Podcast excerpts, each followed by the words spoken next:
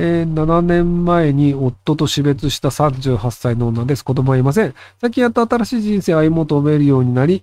えー、男性と出かけたりするようになりました。でできるならいつか子供もしたいと思います。ですが、どのタイミングで死別したことを打ち明けたらいいのかわからず、結果黙ってることが続いて嘘をついているようになってしまいます。最初に打ち明けると恋愛対象に見てもらえないそうですし、どのタイミングで話すのがベストでしょうかなんで話したらまずいのかが僕わかりません。あの、ラピスラズリさんが旦那を殺してるんだったら言わない方がいいと思います。でも別にあの、殺してないんですよね。であれば、あの、何らかしらで旦那さんと死別しました。で、その事故なのか病気なのか、理由を言えばいいんじゃないかなと思うんですけど、で、別にあの、旦那さん死んだんだ。はい、そうですかって話で、あの、人生そういうことあるよねっていうだけで終わりだと思うんですよ。逆にその、言わないと、あの、いつかわかるじゃないですか。で、あの、お金かけると他人の戸籍って引っ張れるので、あ、この人本当は結婚してたんだ。しかも旦那死んでるってなると、え、殺してんの？ってなると思うんで、あの、素直に説明した方がいいと思うんですよ。あの、引っ張る理由あんまないと思うんですよね。あの、最初に言えばいいのにってなるので、僕も最初に、あの、隠す必要がそもそもないんですよ。だから、なんで隠そうという発想になったのかわかんなくて、なので合理的に考えると、隠すということは、何かやましいことがあるのかな？保険金をかけているのかな？みたいな、そんなことになっちゃうと思うので、なので、あの、普通に言った方がいいと思いますよ。はい。まあ、あの、たまたまその、なんか言わなかったから、あの、言い出しにくくなったって話だと思うんですけど、あの、今からでも言った方がいいですよ。引っ張れば引っ張るほど、余計になんかあの、こう何か大変なことがあるんじゃないかみたいになっちゃうので、まだの、その、まあ、病、病気でとか、その事故でとか、辛い思い出だから話したくないっていうだけだと思うので、あの、辛い思い出だから話したくなかったんだけど、あの、その旦那さんが昔いて、あの、死んでしまったんですよっていうのをちゃんと話せばいいんじゃないかなと思うんですけど、あの、なんか、下手に引っ張るとね、そのなんか、その、あの、余計別の誤解を招くんじゃないかなと思います。ただコメントでもいっぱいあるように、あの、普通に説明した方がいいんじゃないかなと思います。えー、30歳女です。転職先を決めず仕事を辞めたタイミングでプロポーズされ結婚し、そのまま専業主婦になりました。子供いないので家事も一日数時間で終わり、毎日まで日中はほぼ寝て夜になるとお酒をだらだら飲み、ひろきさんの過去動画を見る毎日です。こまではいけないと思い、習い事や事務通いを始めましたが、とはいえ暇で、戦場通りある中寸前の生活です。服職以外に何かこの生活から抜け出す方法はありますか子供を作れ。で、あの、子供を作るのが難しいんだったら養子が欲しいみたいな話をすればいいんじゃないかなと思います。えー、ベターコールソウル見られましたかもし見られていたら感想聞きたいです。えっと、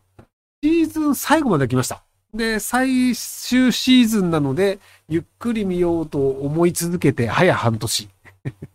や、なんか嫌いじゃないんですけど、なんか、あの、いや、好きなんですよ、どちらかといえば。なので、あの、ブレイキングバットとかも割と好きで、ベタコルトルもずっとあの、見てたんですけど、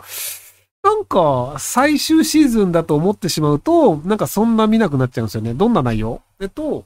あの、もともとブレイキングバットっていうのが、あの、高校の先生で、で、もともとあの、えっ、ー、と、ベンチャー企業を友達と一緒にやってたんだけど、揉めて辞めて、で、そのベンチャー企業ってめちゃくちゃうまくいって、すげえお金持ちになって、で、自分はその地方でしがないあの科学の先生をやってるっていう人なんですけど、ある時そのちょっとお金が必要になって、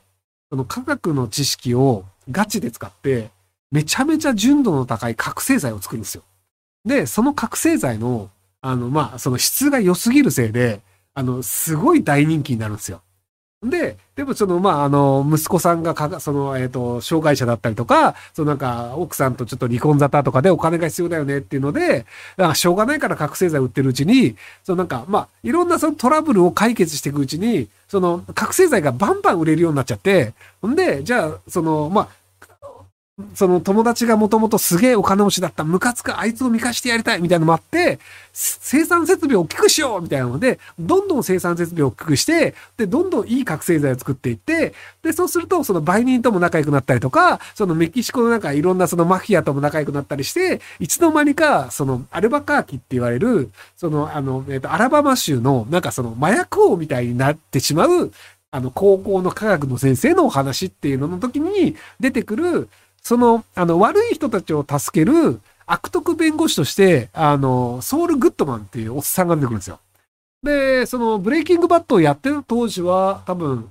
30代で、ベターコールソウルっていう、そのあのコピーと一緒にソウルグッドマン役としてやるんですけど、で、そのブレイキングバットが終わった後、今現在、もうあの、その俳優さんって40過ぎてるんですけど、で、多分50手前なのかな？で、50手前なんですけど、その、ベターコールソウルというソウルグッドマンになる前の話をやるんですよ。だからその30代になる前の20代の話とかやるんですけど、20代の話を50近いおっさんがやるので、あの、明らかに顔が老けてるんですよ。あの、髪型はすごい若く頑張って作ってるんだけど、明らかに顔のシワの量が、お前20代ないよなっていう、しょうがない、しょうがないんだよ。しょうがないんだけど、っていうのも含めて、ちょっと面白いです。はい。すいません。ただまあ、あの、ストーリーとしては全然面白いから僕好きですよ。